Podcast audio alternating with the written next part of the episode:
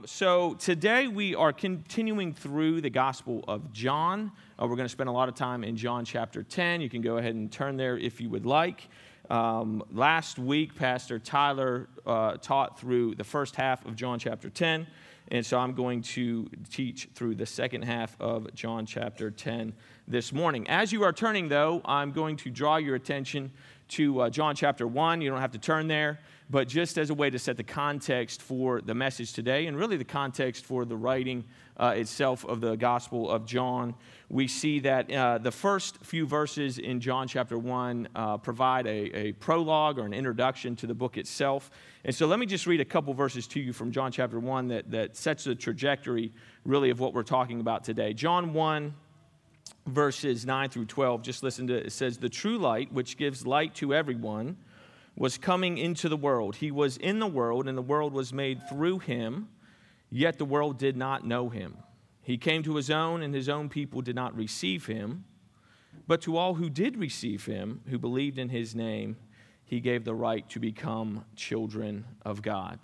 And so throughout the Gospel of John, we see this, these themes of belief and rejection. We see this uh, traced through many stories, many examples many of what John calls signs or what we would call miracles. And uh, that theme continues really from John, uh, John chapter 1, verse 19, right after the introduction, through the ending of John chapter 10.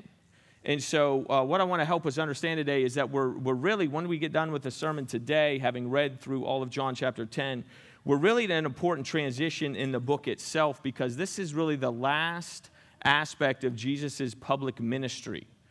Uh, John chapter 11 is more of a private meeting, right? He raises Lazarus, right? That, that's not hopefully a spoiler alert. You can read ahead if you want to. We encourage you to do that.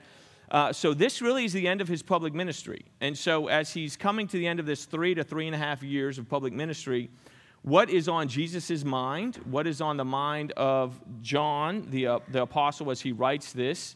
uh, under the inspiration of the Holy Spirit. Like, what, what do they want us to know? What, what does the Holy Spirit want us to know? What does God want us to know? What does the writer John want us to know? And I find that very interesting that he wants to make sure that we have solidified in our mind who Jesus really is. So, th- this message today uh, should have multiple points, I suppose, but really there's one point of the message, and that is who is Jesus? And so, as we look at that today, uh, I, I, want us to kind of let that sink in.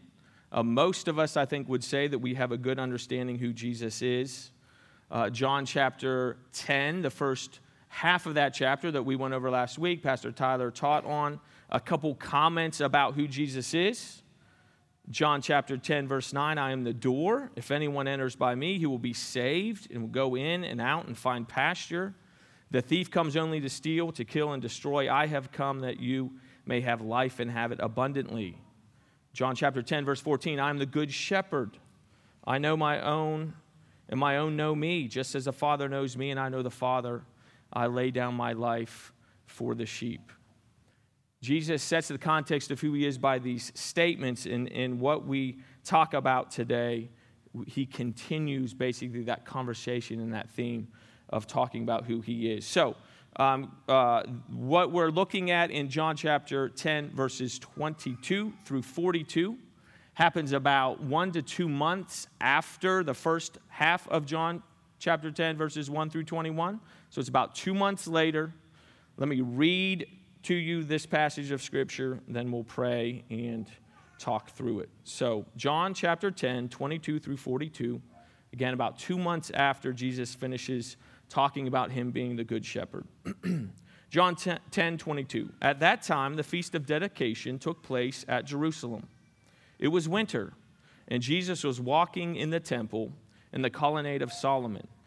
So the Jews gathered around him and said to him, How long will you keep us in suspense? If you are the Christ, tell us plainly. Jesus answered them, I told you, and you do not believe. The works that I do in my Father's name bear witness about me, but you do not believe because you are not among my sheep. My sheep hear my voice, and I know them, and they follow me. I give them eternal life, and they will never perish, and no one will snatch them out of my hand. My Father, who has given them to me, is greater than all, and no one is able to snatch them out of my Father's hand. I and the Father are one. The Jews picked up stones uh, against, uh, sorry, the Jews picked up stones again to stone him. Jesus answered them, I have shown you many good works from the Father. For which of them are you going to stone me? The Jews answered, It is not for a good work that we are going to stone you, but for blasphemy, because you, being a man, make yourself God. Jesus answered them, Is it not written in your law, I said you are gods? If he called them gods to whom the word of God came and the scripture cannot be broken, do you say of him whom the Father consecrated and sent into the world, You are blaspheming, because I said, I am the Son of God? Or am I not doing the works of my Father? Even do not believe me, but if I do them, even though you do not believe me, believe the works, that you may know and understand that the Father is in me and I in the Father. Again, they sought to arrest him, but he escaped from their hands. Verse 40 He went away again across the Jordan to the place where John had been baptizing at first. And there he remained. And many came to him, and they said to and they said, John did no sign, but everything that John said about this man was true. Verse 42 And many believed in him there. Let's pray. Heavenly Father, we do thank you for your word. We thank you, God, for the inspiration of the Holy Spirit. We thank you that you took the initiative to reveal yourself to us through your word. God, may we sit under the authority of your word this morning. May uh, this message be a faithful demonstration of the word, God. May you work in our hearts and may we be obedient and responsive to that work. Uh, bring conviction where needed, bring encouragement where needed. God, I pray that this fellowship would be known as a church body, God, who loves you and loves others, proclaims the gospel message through what we do and what we say. In Christ's name we pray. Amen. Now, as I said, I, I, I, suppose I'm supposed to have three points because that's what they teach you in a homiletics class. Uh, I, just, I, I, just have one point, okay? And it's this in the last recorded interactions of his public ministry, okay? Last recorded interactions of public ministry, Jesus affirms his equality with the Father. The, the last thing he wants to make sure people understand is that he is equal to the Father. Put another way, Jesus and the Father are one. That's the title of the message today. And then, why is this important? Well, last week we celebrated Easter. Uh, thankfully, we don't have to wait another 51 weeks to celebrate Easter, right? We can celebrate the death, burial, and resurrection of Jesus every moment of every day. But the significance of Jesus being equal to the Father is that if God did not die on the cross, you were still in your sins. Okay, so Jesus is preparing, he knows this, right? He knows all things. He is preparing uh, for the rest of the Gospel of John, right? So, about half of the Gospel of John is Jesus' public ministry. About half of the Gospel of John, if you look at the number of chapters, is really about the last week of his life. Uh, like I said, John chapter 11, uh, healing of Lazarus. John chapter 12 through 20, really the events of the last week of his life. You'll see that uh, he enters into the city. It's a triumphal entry. And by the end of that week, he's crucified. Uh, John chapter 21, then, is a post resurrection appearance to the disciples and some interactions with them. But it's as though Jesus really wants to make sure we understand who it is who will be delivered up and crucified on our behalf and who it is who will rise from the dead. It is God Himself. Uh, I remember uh, having an interview question when I was interviewing for faculty, and a seasoned theology professor said, Gabe, did, did God die on the cross? I was like, um, what, what, what do you mean by God? What, what do you mean by die? Uh, anyways, by the end of the conversation, he, he uh, gently but, but uh, correctly said, if Jesus is God and death took place, then God literally died on the cross. Right? And so that is what we affirm as a church body, and that is what uh, the point of this passage is. So, what I want to do is just walk through some of the key aspects of that passage, but keep that in mind that Jesus is claiming to be equal with the Father, and the significance of that is that God died in our place. So uh, let's go there to verse 22. It says, uh, At that time, the Feast of Dedication took place at Jerusalem. I want to spend just a couple minutes talking about the Feast of Dedication. If I would ask you to turn in the Old Testament to the institution of the Feast of Dedication, uh, some of you would start to turn and look for maybe passages in the Old Testament, maybe in the Pentateuch, but you would look in vain because the Feast of Dedication actually does not come out of the Old Testament. Uh, we do know that there are some feasts in the Old Testament that were commanded.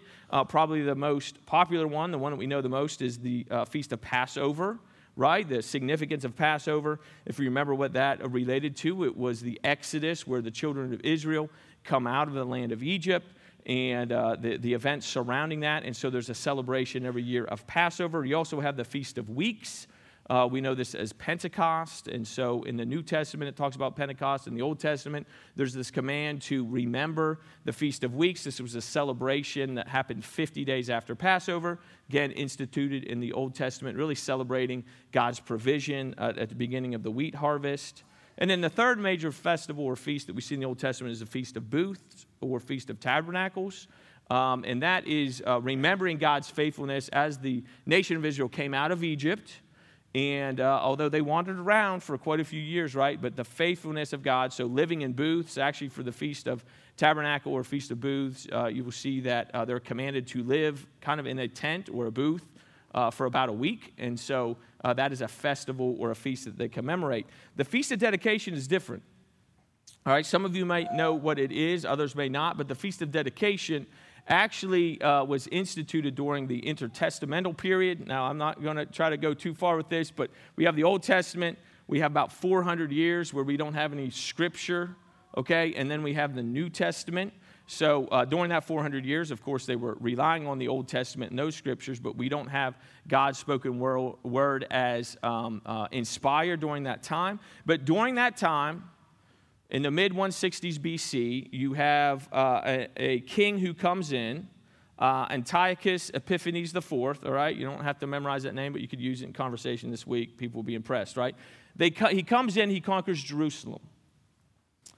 And what he does is he offers a pig on the altar in the temple. Okay? Now, if you remember, pig would be un- unholy, right?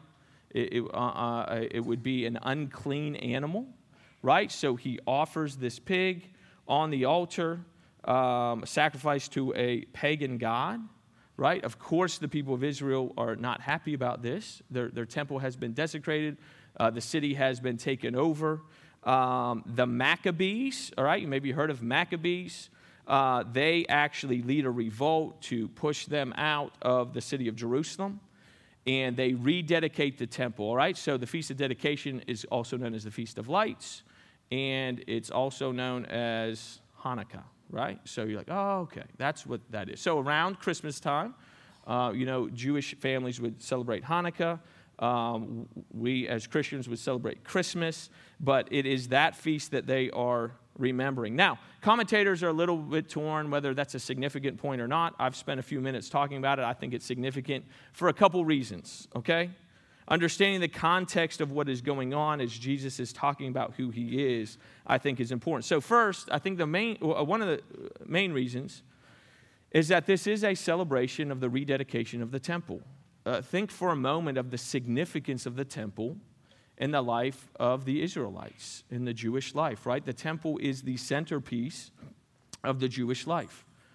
Uh, their, their, their, their world kind of revolves around that. That is where they meet with God. Literally, the high priest would go in once a year on the Day of Atonement to make atonement for the sins of the nation, right? And so this feast commemorates, it celebrates the purification of the temple. It's the very place where the Israelites would meet and worship God. Okay? Let that sink in for a moment. R- remember who it is that the Jews are talking to at the temple and having this conversation with, right? So the dedication of the temple. Secondly, and I think it becomes very important for our conversation. Secondly, uh, when the Maccabees led this revolt, the nation of Israel then experienced independence for about 100 years. This is the mid 60s BC up till the mid, uh, sorry, mid 160s BC up to the mid 60s BC, where they experienced relative peace where they didn't have another nation over them. Throughout the, uh, the, the first century, the mindset of what the Messiah would do would be the Messiah will do what Moses did for us. Moses led us out of captivity and into the promised land. What will the Messiah do? The Messiah will also lead us out of captivity and establish kind of Israel as a nation at that time. And so the view of what the Messiah would be doing would be similar to what the Maccabees did, which was lead them to independence, right? They were under Roman rule, Roman oppression during this time. And so, in that backdrop, is where we have this interaction between Jesus and the Jews. Okay? So let's look back to our passage here. It says Jesus, verse 23, was walking in the temple in the colonnade of Solomon. Verse 24, it says that the uh, Jews gathered around him and said, How long will you keep us in suspense? If you are the Christ, tell us plainly. At first, this might seem like a very honest, very sincere question. And if you really look through the Gospel of John and say, well, what didn't Jesus make, make public professions of his messiahship? The answer would actually be no, not specifically. All right, so to his disciples, he talked about being the Messiah. In like uh, John chapter 4, the woman at the well, he talked about being the Messiah, but he had not made explicit statements about being the Messiah. Now, uh, you, you know what Jesus' answer is, and, and we'll look at that in just a minute, but uh, a question would come why did Jesus not just clearly say, hey, you've looked for the Messiah, I'm the Messiah, I'm here? Uh, R.C. Sproul, we've, we've talked about him, we've used some of his stuff before, provides an explanation. Let me read it for you because I think it's really helpful the way that he words it. And so, why would Jesus not have just been very explicit with that uh, messiahship earlier. All right? So this is what he says. He says Jesus was not being evasive to escape personal consequences. Throughout his public ministry, he was careful about using the term Messiah to describe his role. He revealed who he was privately to his disciples or to the woman at the well, for example. But when the public became too vocal in proclaiming him to be the Messiah, he resisted. He had a good reason for that. This is why. They didn't understand what it meant for him to be the Messiah. The popular view was that the Messiah would come as a warrior and drive out the hated Romans out of the land, but Jesus understood that the office of Messiah was merged in the Old Testament with the office of the servant of the Lord, of whom Isaiah writes in the latter part of his book, that one who is called the suffering servant of Israel. The people had no concept of a Messiah who would suffer and die, so Jesus was very guarded about the use of that title, particularly as the cross drew near.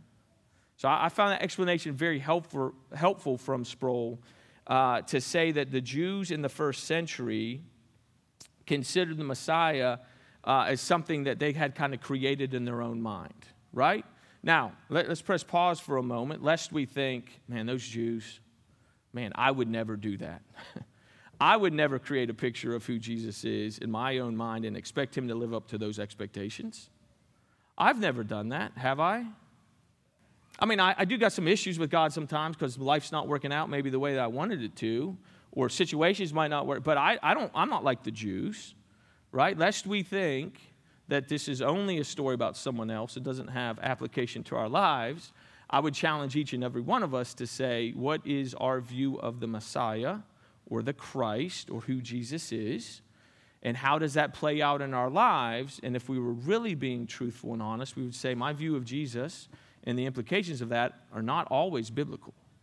Okay? So Jesus is challenging their view and making sure that their view is based on the actual Word of God. Jesus gives them a twofold answer. So let's look back at the text. When he says, If you are the Christ, tell us plainly, uh, one, one, translation um, actually uh, words it more like, Quit annoying us and just tell us, right? So that might be a, a more accurate, like, uh, it wasn't necessarily an honest question they're asking are sincere. They're just, hey, quit, quit annoying us and just plainly tell us that you're Messiah. This is what he does, though, okay? First of all, it's twofold answer. First of all, he explains that his works point to who he says he is. Verse 25, Jesus answered them, I told you, and you do not believe. The works that I do in my Father's name bear witness about me. But you do not believe because you are not among my sheep. My sheep hear my voice, and I know them, and they follow me. I give them eternal life they will never perish. No one will snatch them out of my hand. My Father, who has given them to me, is greater than all, and no one is able to snatch them out of his hand. By the works that Jesus appeals to, he is talking about the miraculous things that have happened, the miraculous things that he has done. Now, John sets up his gospel, and we've talked through this a little bit, but John sets up his gospel in such a way that he has uh, certain miracles or works that he is talking about, right? And the significance of those miracles and works. Uh, actually, if you look at them, you can make a case that they kind of escalate in, uh, uh, in severity of what is happening with the miracles, right? So he starts with turning water into wine. Uh, John chapter 11, he's going to raise a man from the dead, right? Uh, both are miracles of God. One, you would say, is a little more shocking than the other, but these works would testify to who he is. John 2, changing water into wine. John 4, healing the official's son. John 5, healing the invalid. John 6, healing, uh, feeding the multitude. Further in John 6, walking on water after he did that. John chapter 9, healing of the man born blind. And then we will get to John chapter 11 when he raises a man from the dead. And so Jesus is saying, The works that I do point to who I am. But he also then, secondly, okay, John chapter 10, verse 30, Jesus claims then to be equal with the Father. He said, The works testify of who I am, and oh, by the way, I and the Father are one. John 10, verse 30. Uh, now, interestingly, uh, as we look at that and, and who Jesus is claiming to be, there have been some throughout church history who would interpret that verse to say Jesus didn't mean that he was actually equal to the Father. He would mean more that he's on the same mission as the Father, right? He has a common purpose, right? So uh, for those of you who've studied church history, you know in the fourth century, uh, individual named Arius who was uh, interpreting this as just Jesus being um, similar to God in the sense that they had a similar mission, but Jesus wasn't divine. Uh, a little closer to home, we would say Jehovah's Witness or Mormons have, I think, an unbiblical view of who Jesus is in the way that they would approach Jesus as divine at the same status as God the Father right? And so it's not just something in the fourth century that people were uh, dealing with. This is something even today in our generations we are dealing with in talking about who is Jesus and the significance of Jesus being equal to the Father.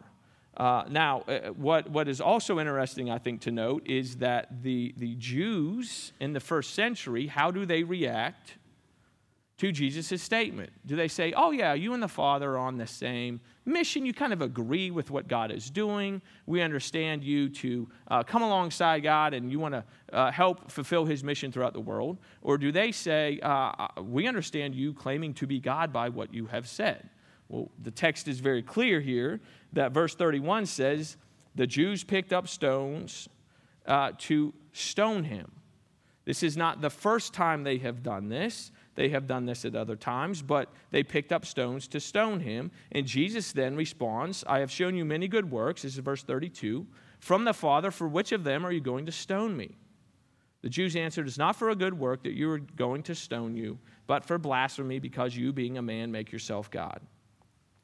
As I said, this is not the first time that they attempted to kill Jesus. Uh, other times throughout the Gospels, we don't always necessarily talk through those. John chapter 5, John chapter 7, John chapter 8.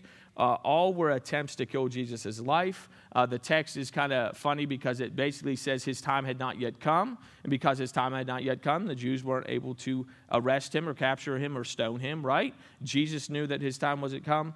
Um, the Jews hadn't known that at that point, but the, the, the, the, significance is the Jews, throughout Jesus' public ministry, were seeking to kill him, seeking to arrest him, because they understood that he was claiming to be God. Um, there is no doubt that Jesus claimed to be God. Uh, this claim of divine status by Jesus is affirmed throughout the go- book of John, the Gospel of John. It's present in the opening statement of John's Gospel to throughout the end of John's gospel. John 1, verse 1 In the beginning was the Word, and the Word was with God, and the Word was God. John chapter 20, verse 30 and 31, the, the whole reason for John writing his book said, Jesus did many other signs in the presence of his disciples, which are not written in his book. But these are written so that you may believe that Jesus is the Christ, the Son of God, and that by believing you may have life in his name. That's the whole point of the writing so you say, why do we keep coming back to that? Because the Gospel of John keeps coming back to that. Okay, so let's um, not put the text aside, but let's uh, look at the implications for this. So, New City Catechism, right? We have been using New City Catechism um, that we go through each week. Uh, this week we did question 15, I think. I'm going to fast forward eight weeks, all right? So, I want us to look at New City Catechism 23, question 23 and um, there is a kind of a more children's version is it right to say it that way? Uh, and then there's uh, one that has a fuller explanation. I'm going to give the fuller answer but the question for new city catechism is tw- question 23 is why must the redeemer be truly god? Okay? There's a question why must he be truly human? Why must the redeemer be truly god? And this is the answer given okay? It's a little bit expanded but it's not that long that because of his divine nature, his obedience and suffering would be perfect and effective. Okay? That because of his divine nature, his obedience and suffering would be perfect and effective. And also that he would be able to bear the righteous anger of God against sin and yet overcome death. Read it one more time. That because of his divine nature, his obedience and suffering would be perfect and effective, and also that he would be able to bear the righteous anger of God against sin and yet overcome death. Jesus, okay, so that's the answer. So, what does that mean? It means Jesus must be God because only God can provide permanent atonement for sin.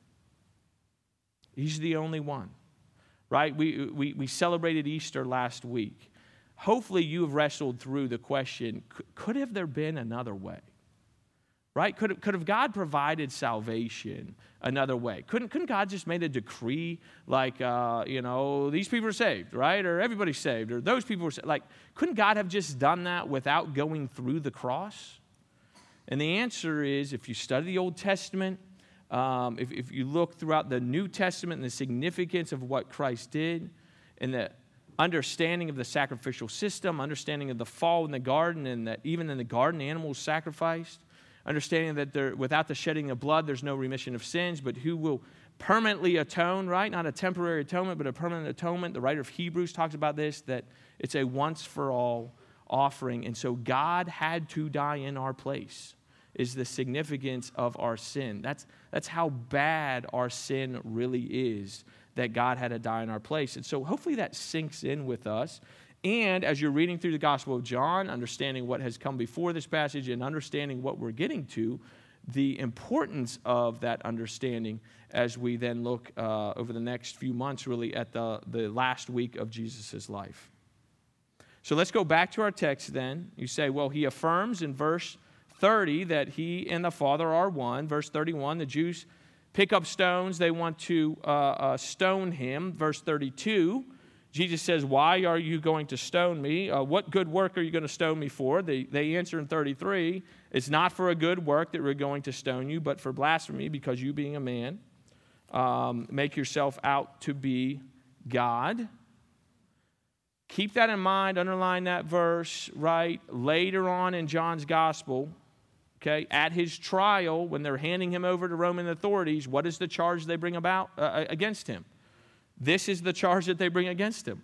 He, as a man, makes himself out to be God. The Roman authorities don't quite understand that at the time uh, or the significance of that, but that is the charge they bring against him. So, in light of all that, what is Jesus' response there to their accusation that he is claiming to be God? We're going to read 34 uh, through. Um, through uh, 39.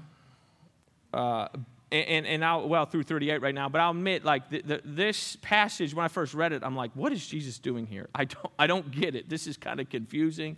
Is he trying to do a play on words? Uh, I don't think that he is. I'm going to explain it, but let's read it one more time, all right? 34, Jesus answered to them, it is, uh, is it not written in your law, I said, you are gods?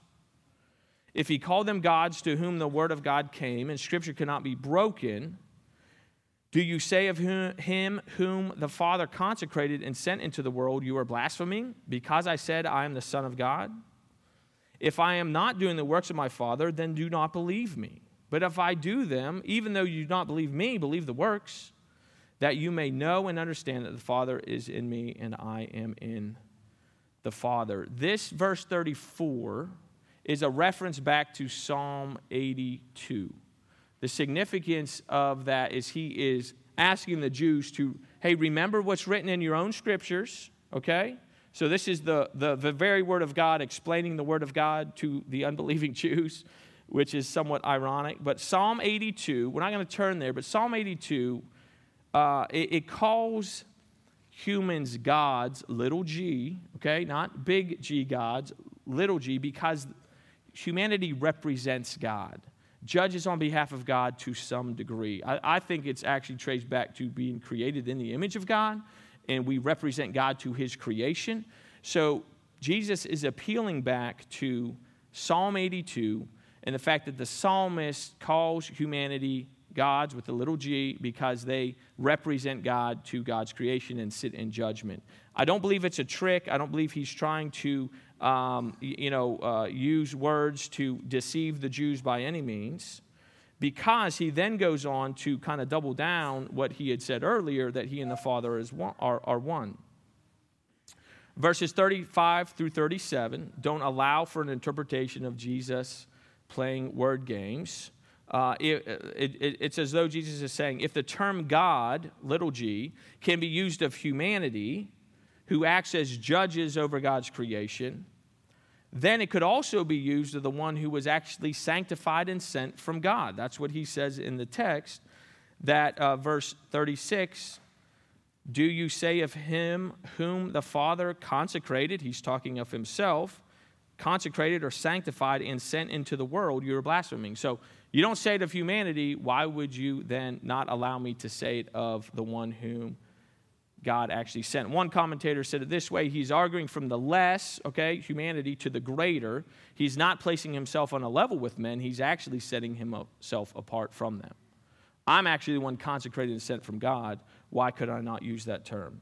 Notice also, Jesus ends the answer uh, to the Jews by saying, verse 38, that you may know and understand that the Father is in me and I am in the Father. He once again claims a unique relationship with God the Father. The Jews respond to that in verse 39, and it says, Again, they sought to arrest him, but he escaped from their hands. So the first century Jews were very aware of what Jesus was claiming of himself and the significance of that. So this is kind of the recap. Jesus claims to be God, the Jews want to kill him. Jesus then quotes the Old Testament further claims to be God because humans are referred to with little g gods in the Old Testament, but Jesus was sent from the Father and really is God, and the Jews respond by wanting to arrest him. They, they had no doubt in their mind what Jesus was doing. At this point, then, Jesus leaves Jerusalem. Again, in some ways, he, he won't really be back until uh, we, we see kind of that final week of his life and all the events that surround that final week of his life. And some of us might uh, be led to believe, okay, well, um, you know, w- w- what does this mean, right? Is all hope lost? There's no one believing in him.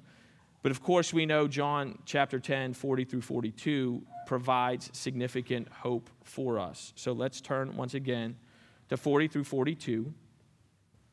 He went uh, uh, away again across the Jordan to the place where John had been baptizing at first, and there he remained. And many came to him and they said, John did no sign, but everything that John said about this man was true. And many believed in him there. Uh, hope is not lost. This is a much needed contrast, as we see throughout John's gospel, of those who are unbelieving. Why? Because they don't know the shepherd, they don't hear his voice. He doesn't know them, they have not believed. And those who do believe, who are his sheep, who do respond to the Good Shepherd. Uh, it begs the question, though, a little bit of okay, if they say they appeal to John the Baptist, verse 41, John did no sign, but everything he said about this man was true. What did John the Baptist say about Jesus? Okay, again, this is Jesus' was last public ministry times. Let's turn to John chapter 3 because in John chapter 3, we get a pretty clear statement of what John the Baptist said about Jesus. So if they believe through what John said and explained about Jesus, maybe we can believe about who Jesus is through what John the Baptist says. As you're turning, remember, okay, turn to John chapter 3. We're going to read uh, starting verse 28. But John chapter 1 actually records some statements about John the Baptist, and it says, um, Behold the Lamb of God who takes away the sins of the world. That's what he says of Jesus. And he also calls Jesus in John chapter 1, verse 34, the Son of God. So we know from the very start that John the Baptist has a very high view of who Jesus is. But John chapter 3, we're, we're going to start uh, in, in verse 28. There's in the midst of a conversation between John the Baptist and his disciples. And this is what John the Baptist says concerning Jesus. Verse 28, John chapter 3 You yourselves bear witness, uh, sorry, bear me witness that I said, I am not the Christ but I have been sent before him. The one who has the bride is the bridegroom, the friend of the bridegroom who stands and, bear, uh, and hears him. He rejoices greatly at the bridegroom's voice. Therefore, his joy, this joy of mine, is now complete. He must increase, but I must decrease. Verse 31 He who comes from above is above all. He who is of the earth belongs to the earth and speaks in an earthly way. He who comes from heaven is above all. He bears witness to what he has seen and heard, yet no one receives his testimony. Whoever receives his testimony sets his seal on him that God is true. For he whom God has sent utters the words of God. For he gives a spirit without measure. The Father loves the Son and has given all things into his hand. Whoever believes in the Son has eternal life. Whoever does not obey the Son shall not see life, but the wrath of God remains on him.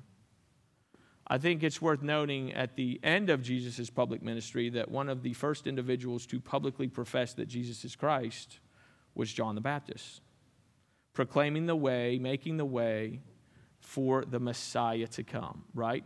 Publicly proclaiming that Jesus was the Christ, that he was not, but that Jesus was, and that eternal life was offered through him. So, again, what is the point of the, the, the message today?